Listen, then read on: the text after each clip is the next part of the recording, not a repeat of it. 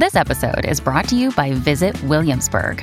In Williamsburg, Virginia, there's never too much of a good thing. Whether you're a foodie, a golfer, a history buff, a shopaholic, an outdoor enthusiast, or a thrill seeker, you'll find what you came for here and more. So ask yourself, what is it you want? Discover Williamsburg and plan your trip at visitwilliamsburg.com.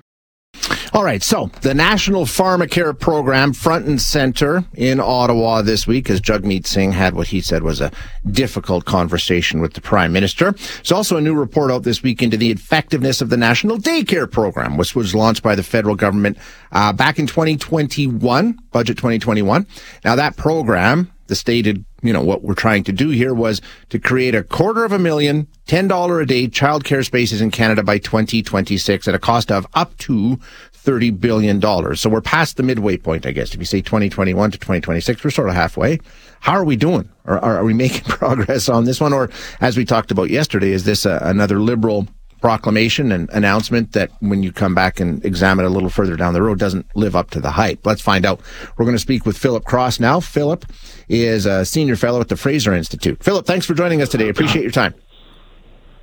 My pleasure. Thanks for having me on. So you did sort of a, I don't know, a report card, a progress report, if you will, on the federal daycare program so far. What did you look at? First of all, let's say when we're talking about did it meet the goals, what were the goals? What was it meant to do?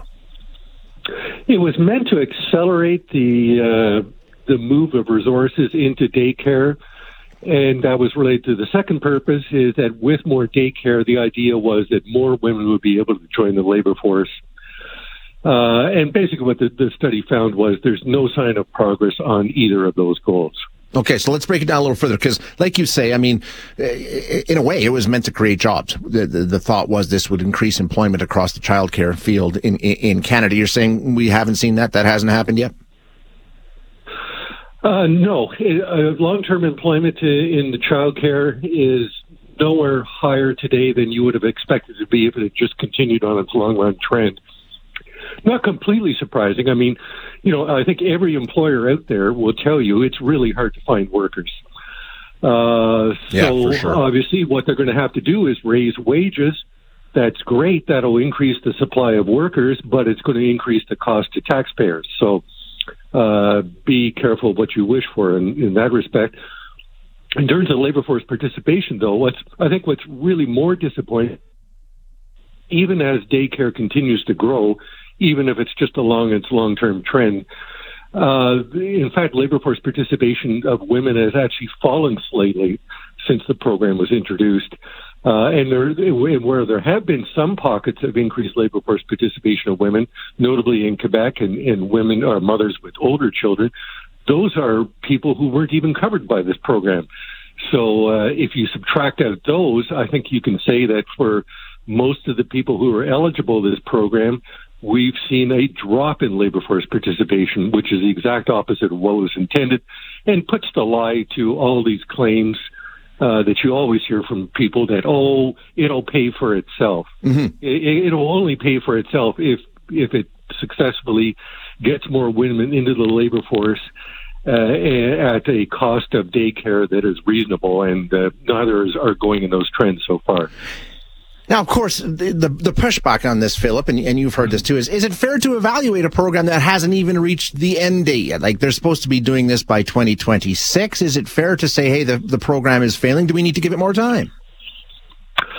Um, I don't think so. I mean, the 2023 budget itself bragged about how already six provinces and territories are delivering $10 or less uh, daycare and um, and we're more than halfway. I mean, there's uh, just two years left now to to reach the 2026 target of everybody in Canada having uh, access to a ten dollar a day, and you know, w- with the uh, frankly the incompetence of most government programs and the shortages of workers, it's it's hard to see them turning this boat around in less than two years. Yeah, is there something that could be done, or are we sort of locked into the path? I mean, Philip, if there was a possibility, if there was a chance to try and turn this thing around, what would that look like? I think we're going to end up having to do what Quebec did. I mean, uh, the the longer part of this paper is what went wrong, and what went wrong right from the beginning was they basically just copied the Quebec model. Well, anybody in Quebec, and I have family in Quebec, and they know how the system works. Uh, anybody in Quebec will, will be aware that all kinds of things went wrong right from the start. That demand was way ahead of supply. Immediately, the unions organized and then went on strike for higher pay, something that I gather has already happened in Alberta yep. uh, this year. Um, and ultimately, the demands on the government were the, the, government just couldn't provide the care, so they ended up letting private sector uh, daycare uh, help meet the demand. And I think that's what we're going to end up doing is uh, governments will just not be able to to meet the demand. We're going to allow private sector back in, but private sector is going to be for a profit and at a price, and it's going to be very difficult to keep the ten dollar a day lid on this. So the likelihood that this actually ends up being what was promised, do you think that's not going to happen and this is going to have to change? Because we're, I mean, like you say, we're halfway there, so we got a pretty good idea of how it's rolling out and just not optimistic that it's going to get to what it's supposed to be. I don't think I don't think there was a chance from yeah. the beginning that the promise of universal, high quality, ten dollar a day care was ever going to be realized. Um, one of the problems is with universality. I mean, one of the problems we've seen in Quebec is that upper and middle class people disproportionately benefit from this. They know how to game the system. They know how to deal with the bureaucracy.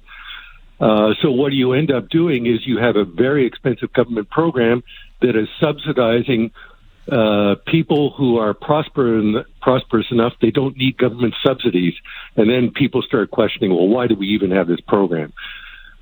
Right, exactly. Yeah, especially if it's not working. Philip, great stuff. Thank you so much for being here today. I appreciate your time.